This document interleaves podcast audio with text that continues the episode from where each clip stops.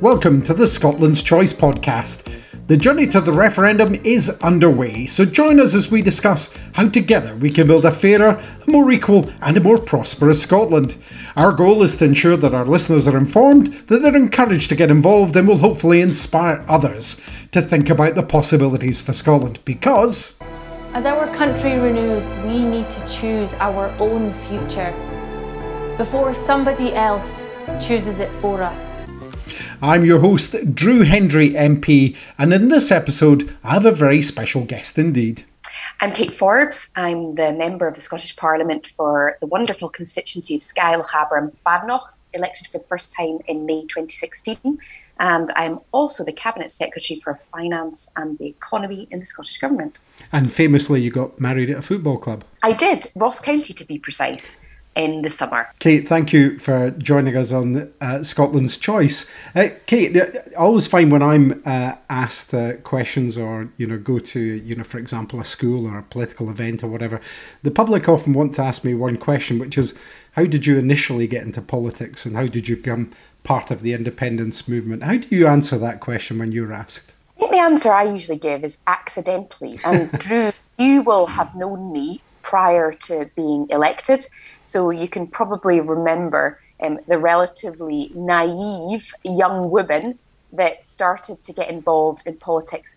My family have been involved with the independence movement for decades. I think my uncles started some of the first S N P branches in your constituency. The uh, three straths, yes, I remember.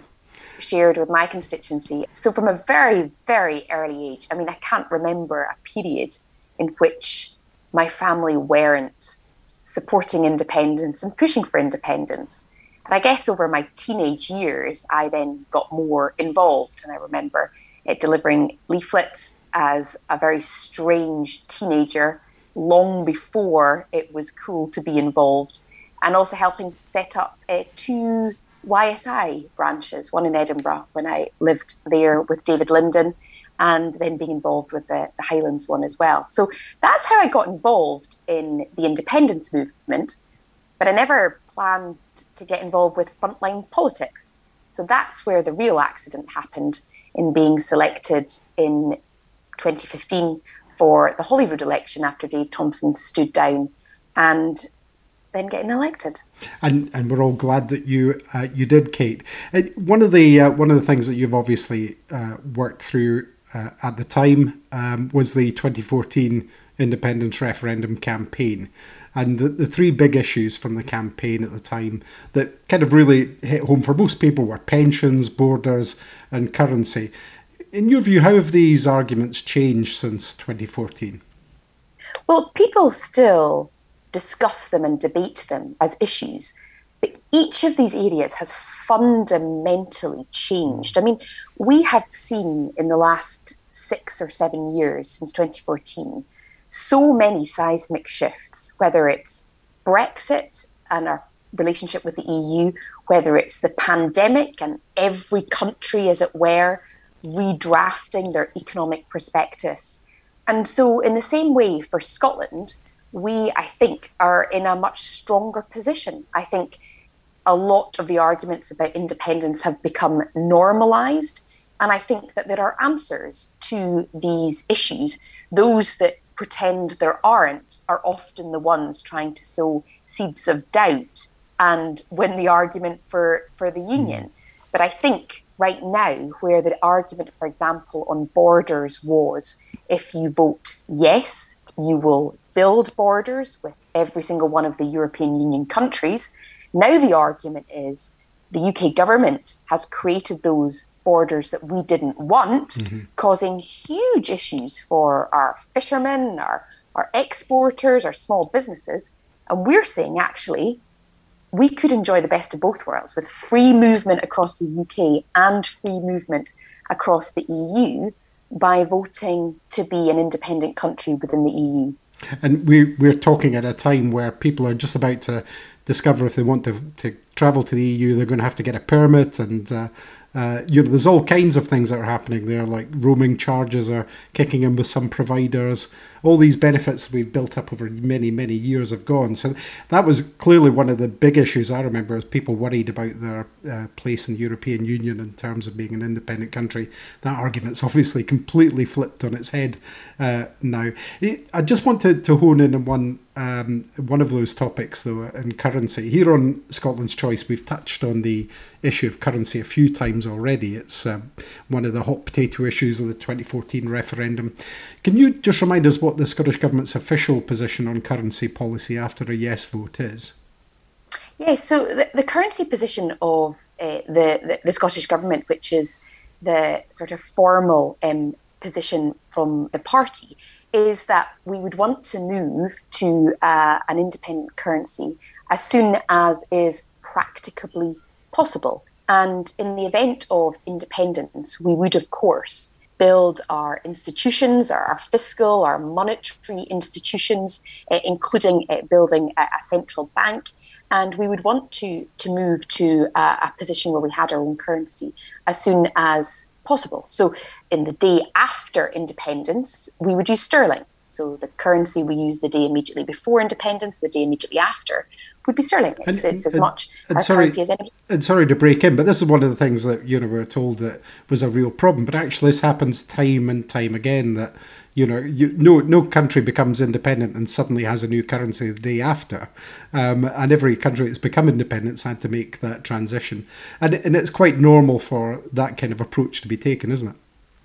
Well, I think it's a question of priorities. And the day after independence, what you want is to start the, the transition to uh, an independent country that requires you to, to build institutions. And the priority is ensuring that the markets have confidence in the stability of your transition mm-hmm. process. So, you know, if I look back to the, the last two years, let's say, in, during the pandemic, we all know that the priority for people who were perhaps scared of, of losing their jobs, uh, businesses that were worried, was to ensure that they had um, support, financial support. And in that event, they didn't really care what currency it was in. They they wanted to know that they could pay their bills, they could pay their mortgages, they could um, receive their pension, they could they could go to the local shop. And in the event of independence, people want to know that, that, that their pensions are secure, their mortgages are secure, and the markets want to know that we have a plan in place that's a transition. And I think mm. that's why it's so vitally important that, yes, ultimately, It, Scotland it does have its own Scottish currency, but on day one, the priority is stability and confidence for domestic businesses, domestic households, as well as international markets. And you're absolutely right about that confidence thing, because, you know, countries make decisions based on what's best at the time for their citizens. I mean, if you look back into history, we know that Ireland uh, pegged the, the, the punt to sterling, Denmark pegs the, the krona to the euro. Uh, the U K itself even once pegged the uh, the, the the U K sterling pound to uh, uh, to the dollar.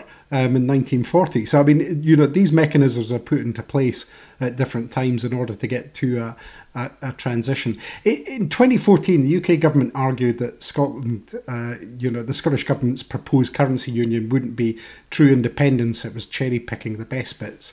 The current plans, though, uh, allow for full financial independence, which the U K can't have a veto over or interfere in, can it? No, it's Scotland's currency as much as it's uh, anybody else's Uh, currency, and we would be able to continue to use uh, sterling the day after independence as in the same way that we could uh, the day before independence. The question for an independent Scottish government is how quickly to introduce uh, a Scottish currency, and our position is that it should be done when it is safe and secure to do so, and when it's in the interests of the whole economy. Because again, I go back to what are the arguments that win independence? Mm-hmm.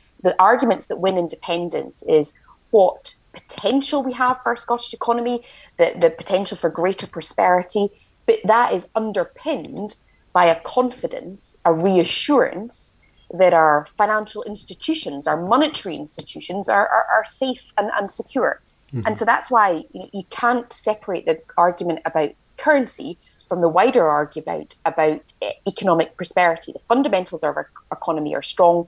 We need to give reassurance to, to markets and domestic households and businesses alike that we will continue to grow and, and prosper. And currency needs to come in alongside that, based on establishing a, a central bank, making sure that our that our finances are, are sustainable, making sure that we have um, that ability to, to trade and, and invest. Well, you, you just mentioned trade there, so let, let's talk a wee bit about that. Um, I cover uh, international trade at Westminster, and I've seen the absolute debacle that's uh, played out since uh, the U K uh, left the European Union, of course, against the, the, the will of the Scottish people, who voted resolutely against that. Uh, but many in the, the, the no camp reference trade with the rest of the U K as a, a barrier to independence. Um, it, from a Scottish fiscal uh Perspective, uh, perspective. What would you say back to that?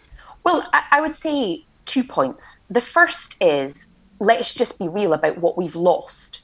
Anybody who is arguing for the status quo as though it is the better option is clearly not talking to shellfish mm. um, and seafood producers who are having to export, or small businesses who have given up because of the red tape. And as James Withers, James Withers says, is obviously heads up Scotland, Scotland Food and Drink, is don't think of this as teething problems. It's not that the Brexit process has been met with teething problems. This is the new status quo. So that would be my, my, my first position. But in terms of a border, we believe that Scotland could enjoy the best of both worlds. And you know, the Fraser-Valander Institute is quite clear that Scotland exports more manufactured goods to the rest of the world than to the rest of the, the U K. So it's in our interests, you know, when it comes to things that are exportable over international borders, it's in our interests to make sure that trade tariffs are, um, are don't exist, and that it's not just about tariffs, it's also about ease of exporting to the rest of the E U. And we know that it is better for Scotland's future if we are inside the E U single market as a result. And that is seven times the size of uh, the U K alone, and part of the customs union. So there is an incentive for us to be part of the E U. Now, how do you get back in? That's the central question. How do you get back in? If you think the only way back in is being part of the U K, then I think that's wishful thinking. Yeah, because the no- only way back in. Yeah.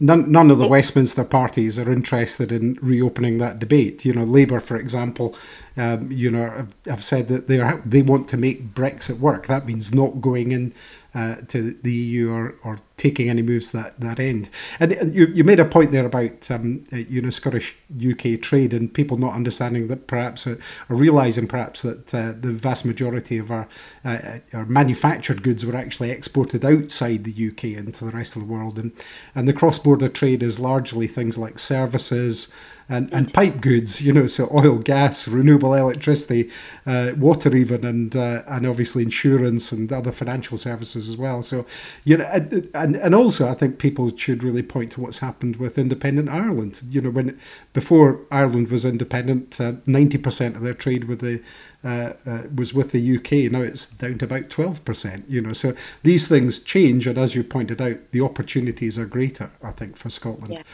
uh, in the future. Um, let, let's talk about uh, levers. What mechanisms for economic growth uh, do we currently lack that only independence can offer us? Yeah, so we're doing a lot of work just now about how we build on Scotland's strengths. And pretty much with every one of those strengths, I can identify a hurdle because the macroeconomic lever rests with the, the U K. I'll give you the obvious topical one, which is energy, energy transition. So oil and gas has obviously played a huge role in Scotland's economy over the last few years, but the oil and gas industry itself is investing in the transition. And, and renewables in, in Scotland, we have forty percent of the U K's renewable potential. We have twenty-five percent of Europe's wave and tidal potential. So the potential is enormous, but we know that energy policy is reserved. That means that all the major policy levers beyond planning, which is what we do have control over, are reserved. So that includes incentives, that includes tax levers when it comes to uh, incentivising the renewables industry. It also includes um, for example, access to the grid. So mm-hmm. many of us will know about the, the, the debacle in terms of linking our islands with an adequate grid connection so that they are able to export, export the, the surplus energy they produce. All of that is reserved. So our one lever, really, give or take, is about planning. We can do that. What we can't do is, is ensure that there are incentives or that energy policy is tailored to um, to, to Scotland. Having said that, that doesn't mean to say that we aren't doing everything possible well, indeed, to help indeed, support. Indeed, Scotland's done amazingly well, given that it's only had planning and environmental powers that push these things forward when you see the amount of renewable electricity we're now generating. Absolutely, ninety-seven percent in the last records of electricity is from, from renewable sources. But you take the northeast, which needs, for example, absolutely needs carbon capture and storage. I can't make that happen. Hmm. All I can do is lobby another government who perhaps have greater incentives to invest in English ports. So we are doing this with one hand tied behind our back. That's just energy.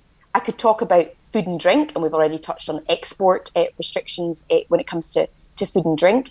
Um, I could talk about pretty much any other sector that wants to grow, who will tell you and they'll tell me their biggest challenge is access to skills mm-hmm. and labour. Mm-hmm. And the labour shortage is meaning that a lot of our most brilliant sectors are unable to trade as fully as they as they would want to because of the ending of freedom of movement. So there's just a few yeah. examples. Well, I, I just want to come to another uh, few of those things in just a second, but you mentioned one of the subjects that I've returned to a number of times there, which was carbon capture and storage. And we were talking about the twenty fourteen referendum earlier, when we were promised, you know, there was going to be a, a billion pound investment at Peterhead. Um, and then as soon as the uh, referendum was over and the uh, twenty fifteen election was uh, was declared, uh, no sooner was that did that happen than George Osborne pulled the plug on that. And again, we had that tease about, you know, the northeast getting uh, carbon capture and storage because it's perfectly suited to it. All the infrastructure's there. It's the absolute right place to do it. But as you said, uh, priorities for Westminster were elsewhere. Uh, rather than doing the right thing by Scotland and the right thing by the planet, they've made a, a different d- decision on there. But but we're also talking, when, when we come back to the powers here, we're also talking about the ability to have control over pensions and employment law, wages, workers' rights, V A T, corporation tax. All of those things are really important uh, lev- uh, levers. And you, you're working just now with over seventy percent of the revenue raised and forty percent of the uh, spending lying at Westminster. So in simple terms, which all of our listeners can understand, how does that inhibit your ability, the Scottish Government's ability to govern more effectively, given that it doesn't have those powers? Well, it's probably best to just start with examples where I think there is a perception out there that Scotland, for example, holds all the major tax powers. We don't. You said that, that seventy percent of the, the revenue raising is determined by Westminster. That's right. On top of that, we can't access borrowing mm. for day-to-day services. So in the event of a pandemic where we might have to take health decisions for very good reasons, we can't also take the financial decisions alongside that because we're dependent on the U K government for extraordinary sources of income. And we saw that time and time again during the pandemic where I had to make decisions in the interest of people's health and livelihood, but without knowing if funding would be coming. And that's a huge degree of risk. If you think of, of procuring P P E, you know, we went ahead, we procured P P E, we procured ventilators very quickly. I did all that, but it was several months until we actually had confirmation that there would be consequential funding to cover P P E. It's a big risk. Indeed. Now, I didn't stop on the procuring of P P E because I needed to proceed. So that, that would be one very topical example. But going forward, when it comes to uh, economic recovery, we all know that one of the, the most effective ways of delivering faster economic recovery is significant investment in infrastructure, big capital spend uh, on infrastructure. But what we've seen is that the U K government has, um, on one hand, in the last budget by one, significantly cut uh, capital, and on the other hand, has now started to deploy its own uh, its its capital funding through the Internal Markets Bill. So it invests in U K government projects mm. rather than working with us. And just this morning, I had a, a meeting with a, a local community about major capital investment they want to see in a harbour project. And they're hoping to apply to the Levelling Up Fund. But the the application process is so convoluted mm. and opaque. How can I help them access that money? And yet I can't. I can no longer direct them towards LEADER. I can no longer direct them towards E U structural funding, which was a much more transparent process. So there's two examples, one on the sort of macro level of, of the pandemic and on the micro level of how communities see significant investment in their funding. And the more that we see capital directed towards U K government pet projects, the less bluntly there will be for hospitals, for schools, for the roads that the people of Scotland are de- have determined our priorities. You, you've just said that, that we didn't have meaningful borrowing powers, and that's true. People who are arguing against independence always throw back that, yes, we do have borrowing powers. Can you just clarify, you know, what those are and how they work in effect? Yeah, so we have a, a number of borrowing powers as part of the fiscal framework, but those borrowing powers are for very specific uh, purposes, and they are capped. So if I take it, resource borrowing powers, that can't be spent for day-to-day mm. services. That can only be spent on forecast error. And by forecast error, I just mean when the forecasters say that we're going to raise X in tax, but we actually actually raise Y in tax. To make up the shortfall, I don't want to be using money that would otherwise be spent on nurses' salaries. So that's where we can we can have have um, we have borrowing powers to cover that. The challenge, though, is that the cap is arbitrary. It doesn't go up with inflation. It's it's it's fixed. And there have been times when the, the forecast error is bigger than the the, the the cap, which means you do have to use actual spending power, spending money for um, reasons that are out with our control, that is, they're they're they're determined by forecasters.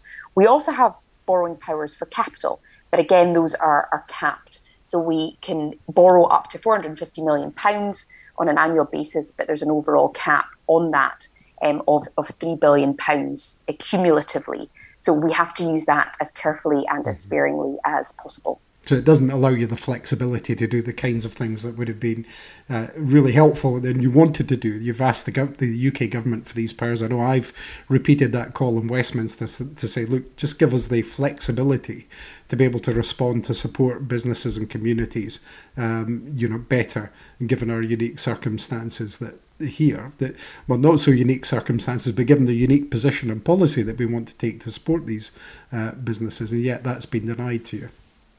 That's right. So local authorities have more flexible borrowing powers than the Scottish Government does in Scotland. And I think that illustrates the point that we should be able to borrow and manage the affordability of that. Mm-hmm. Now, I still have to pay back borrowing, mm-hmm. so I can only borrow at an affordable level. So this would not be about borrowing going wild. It would just be about the flexibility to take it and make intelligent decisions. And of course, any uh, government would want the ability to be able to make the right decisions for its people at the right time. We, we were talking about the, the shortfall for communities just now. You were talking about the Levelling Up Fund and the difficulty for uh, getting uh, cash into uh, communities for different projects. One of the things that being in the, the Highlands, uh, you'll know from your previous experience, I know from my previous experience, was that we could access E U funding uh, for that. Uh, Brexit has really kind of uh, changed that fundamentally. And you you were talking about the, this convoluted levelling up fund, levelling up fund, which is not replacing the funds that have been lost to the Highlands. The, the, this has changed, utterly changed the the not only the the access for support for communities, but it's changed the political landscape, Brexit, hasn't it? And, and the situation that Scotland finds itself in. Absolutely. Um, of that, there's no doubt. I think we see it most acutely in some of the most disadvantaged communities in Scotland. And I mentioned the Highlands and Islands in terms of its rurality, in sharp contrast to, to Westminster rule for years. The, U- the E U actually had a far more distributive approach. In other words, prioritising areas with the greatest need. So if you just but compare the categorisation of the Highlands as per Westminster priorities, which is the lowest category, compared with the E U categorisation, which was the highest priority, you see the contrast. And there are very few roads that you don't drive down in the most rural and remote parts of the Highlands which haven't been part funded by the, the, the E U. So I would say that's one big change. But beyond just the financial impact, I think the relationship with the, the, the U K government has changed. I mean, the U K government is actively anti-devolution, in mm. my view, in a way that we haven't actually seen from previous U K governments. Actually, we haven't seen from previous Tory mm. governments, where if you think back to the review of the fiscal framework, and we at the time, I think, came to a compromised position with the U K government, and there was an there was an appetite to, to get the fiscal framework over the over the line.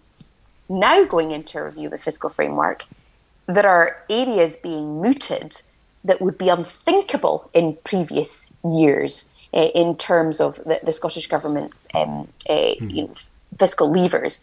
So we're almost in a position where I will be pushing for further powers, but actually I just want to hold on to the powers that we do have on behalf of the Scottish people, uh, never mind uh, give them up, as we've seen through the Internal Markets Bill. And we're only starting to see the Inter- Internal Markets Bill being being used. Uh, and, and I think that we'll, we'll see increased use of the Internal Markets Bill, where uh, money is spent according to U K priorities, not Scottish priorities. And th- there's there's no doubt that that Internal Market Bill, the Internal Market Act, was just a mechanism to claw back powers to Westminster that uh, uh, from the devolved governments. I think it's really important to point out that the First Minister of Wales, uh, unionist politician Mark Drakeford, was also uh, very much against this, and his government and Parliament were very much against the Internal uh, Market Act as well, and the, the, the fact that it does basically uh, hamstring a lot of things in terms of, you know, we the the, the standards, the regulations, uh, you know, as you said, spending. There's almost no area um, of spending that the Internal Market Bill can't touch, and it gives an awful lot of power back to uh, particularly the Secretary of State for Business, Energy and Industrial Strategy at Westminster, one person, to uh, uh, to decide what happens in Scotland. It's uh, bizarre that those people might then try in some way to claim that they're supporting uh, devolution. They're clearly not. Uh, can can I move on to, to pensions? I spoke to our, our fellow Highland uh, colleague and our Westminster leader, Ian Blackford, Um, a few weeks ago on pensions, and he made the point that uh, pension rights in an independent Scotland would be unaffected. Is, is that something you agree with? Um, and, and can you tell our listeners who may have uh, family about uh, worried about their pensions, if that's the case, do you agree with them on that? Well, I wouldn't dare disagree with, the, uh, with Ian Blackford, um, the expert on all things pension. Um, so I, I, I would agree with him. I mean, you know, in terms of the simple version, the, the majority of, of financial arrangements are, are private contracts between individuals, households, businesses, and financial institutions. Those contracts are, are, are made in sterling, and they would continue to be in sterling unless uh, the parties agreed to change their, their terms. And we talked earlier about the uh, approach to, to currency, and you know, Scotland would continue to, to, to use sterling until the time was right to change. So, you know, occupational pensions are, are governed by by by trust deed. Um, they're established by employers, and entitlement would be would be unaffected by independence or, or where people choose to live. So, you know, and, and it's it's the same with with with, with mortgages. Um, they are they would continue uh, and be regulated by uh, a Scottish regulator in line with existing practice. So, long story short, uh, I think Ian Blackford is is absolutely right in terms of uh, protecting uh, pensions, uh, protecting uh, mortgages, and I think it's really important that we set out the, the fine detail so that there's no no fear mm. um, and no scaremongering in advance of uh, uh, an independence referendum. And I would just perhaps refer people to the Growth Commission, yeah. which went into this issue in some detail. And it talked about the fact that the Scottish Government would, you know, negotiate arrangements for regulation of occupational pensions with the rest of the U K, um, since a lot of these schemes are, are, are U K-wide. And, and of course, you know, people uh, you know, obviously naturally concerned about pensions, but one of the opportunities for Scotland is to correct the injustice that shows that the U K, certainly before we left the E U, has the worst state pension uh, in the E U and one of the worst in the O E C D. Um, that's a situation that's been, uh, that's materialised under uh, U K Westminster Uh, control. And we, we see the, the threats to pensions coming forward with the triple lock just now. Again, a promise in twenty, you know, a fear story in twenty fourteen that we'd lose the triple lock, and, and that's going now anyway. Um, you know, they, these are these are also opportunities for Scotland to take a much more uh, uh, fair look at for people, and and to find a new way to do uh, things in in uh, using the powers of independence. Absolutely, it's another example where anybody who thinks the status quo is fixed and can't get worse has been probably awakened and surprised by some of the changes that have been made to pensions in the same way that it's been made elsewhere. Mm. And the bottom line is that you and I can debate what we believe should happen with pensions, and we can debate that as much and as long as we want, but we can't do anything about it mm. because the powers lie with another government, which is made up of an administration that the people of Scotland resoundingly reject and have rejected at every election since the nineteen fifties. So it's an interesting debate, and I would like to do something about it on behalf of uh, our older population. But until that point, we can do nothing but debate it. Well, well, let's talk about something that's also uh, been uh, thrown up time and time again. You, last November, you were asked about Scotland's perceived deficit, and the Uh, the, the GERS figures were brought up, the General Expenditure and Revenue Scotland figures.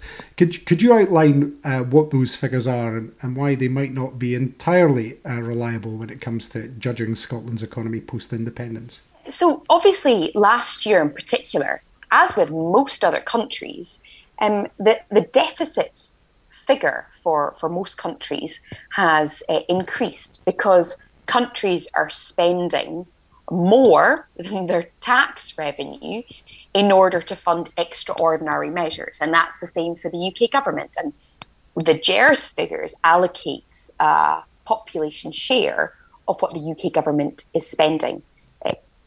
Spending forty percent of the spending figure in GERS is reserved, so it's policy decisions taken by the U K government. seventy percent of the revenue raising figures are, are reserved. That means they're outside the control of the Scottish government. The Scottish Government, every year, without fail, must balance its budget. We can only spend what we raise or what we receive on, on day-to-day services, and we do that.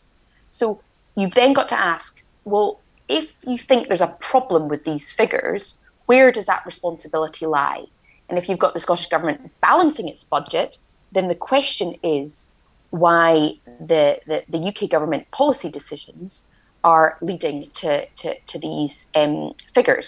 So, you know, we have seen um, other countries, as I said, uh, around the world um, choosing to do things differently. You know, you take Norway, for example, um, the deficits of, of, of countries, including Norway, have increased, but they also were able to draw down from the Sovereign Wealth Fund. Mm. Uh, so government debt in Norway fell Uh, rather than increased in, in, in twenty twenty because they have alternative access to funding.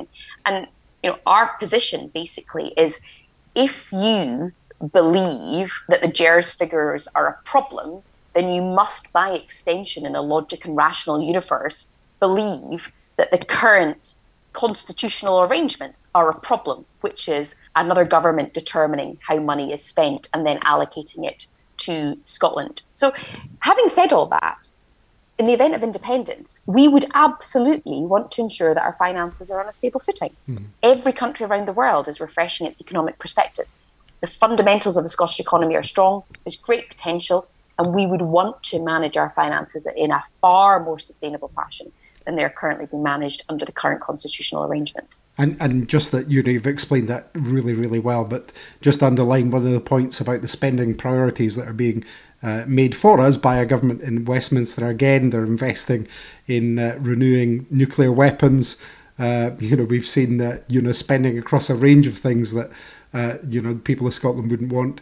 Um, you know, these are not choices that we can make here because they're being made for us. And of course, those those are being uh, brought up.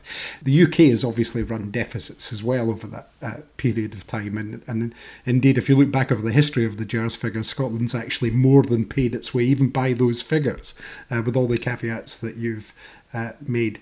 Uh, I want to um, move on to, to talk about um, Scotland's fu- future soft power, the growth uh, of that that we've seen. Uh, Scotland has been engaging through the Scottish Government's actions um, and uh, with the outside world, outside um, uh, by establishing offices in Europe and other places to to um, To, to project Scotland better, to make sure that we can increase uh, trade and do what we can with the, again, with the limited powers we've got.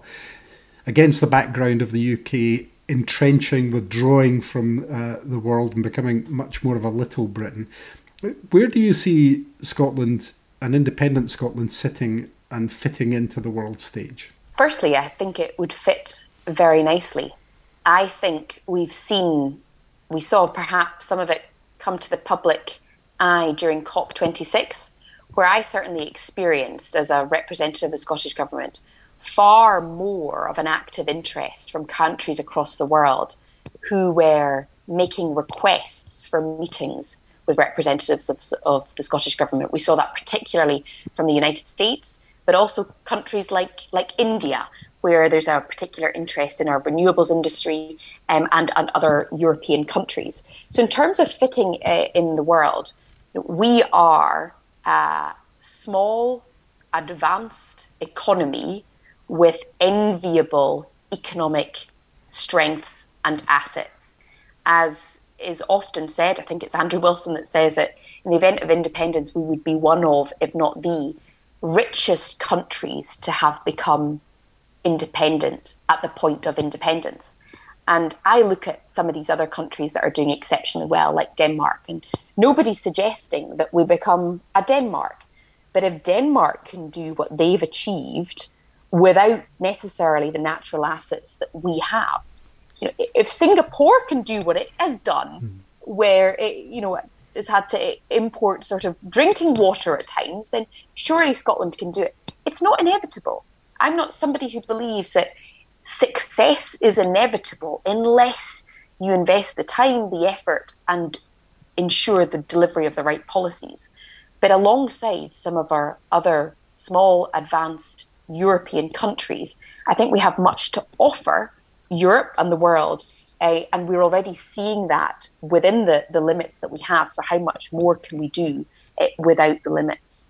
Now, of course, you mentioned we, the water that Singapore uh, imports. We don't have to import water. We've got plenty here. In fact, we share uh, Loch Ness in our uh, constituencies, which has more fresh water than, than all the lakes and rivers uh, in the, the rest of the U K put together. And a monster. And a monster as well. Uh, but but you were talking there about the assets that Scotland has and about where we would be, you know, on independence and going in with those strengths, those resources that we have just now. One of those strengths and resources is the, the brand of Scotland, isn't it? It's um, you know, Scotland is world renowned. It's uh, you know, somewhere that uh, you know, people in other countries get excited about, about excited about making relationships with, about uh, visiting. It's it's a very, very strong international brand. And uh, again, it would be, you know, to become independent with that brand would be a real advantage. Absolutely. I think that the brand, which is based on our culture, our heritage, our character, all of which can be lost, but which we have, you know, tried to protect. And in that vein, you know, I would really reference and show respect to many Scottish businesses who are the ones who have built that brand on the back of their quality products and their services. Our food and drink industry is renowned. We've seen exports significantly increase because the quality of the product, which is based on the quality of our natural asset, but also because of the integrity and the approach by Scottish businesses. And and that's where, you know, many uh, export missions, as it were, have been so successful, because that brand is recognisable. But it's not a brand from two hundred years ago or even one hundred years ago. It's a brand that's been built up painstakingly over the last few years. It's a brand of, of quality. And we should do everything within our power to protect that, not lose that. And that's where any reputational damage that comes as a result of the U K becoming entrenched and removing itself is actually dangerous and detrimental. And people often ask, and I'll finish with this, but people often ask, why does the Scottish Government spend money on, for example, export and trade hubs in other countries? Well, it's precisely to bolster and protect that Scottish brand and ensure there are as many opportunities for Scottish businesses and Scottish exports. Kate Forbes, uh, thank you very much indeed for uh, giving us your time today and joining us on Scotland's Choice. Thank you so much for having me. Well, thanks for listening. Don't forget you can find new and previous episodes of Scotland's Choice at scotlands choice dot scot. If you can share this podcast, it can help others with their decision on Scotland's future. I'm Drew Hendry, and I hope you'll join me next time on Scotland's Choice.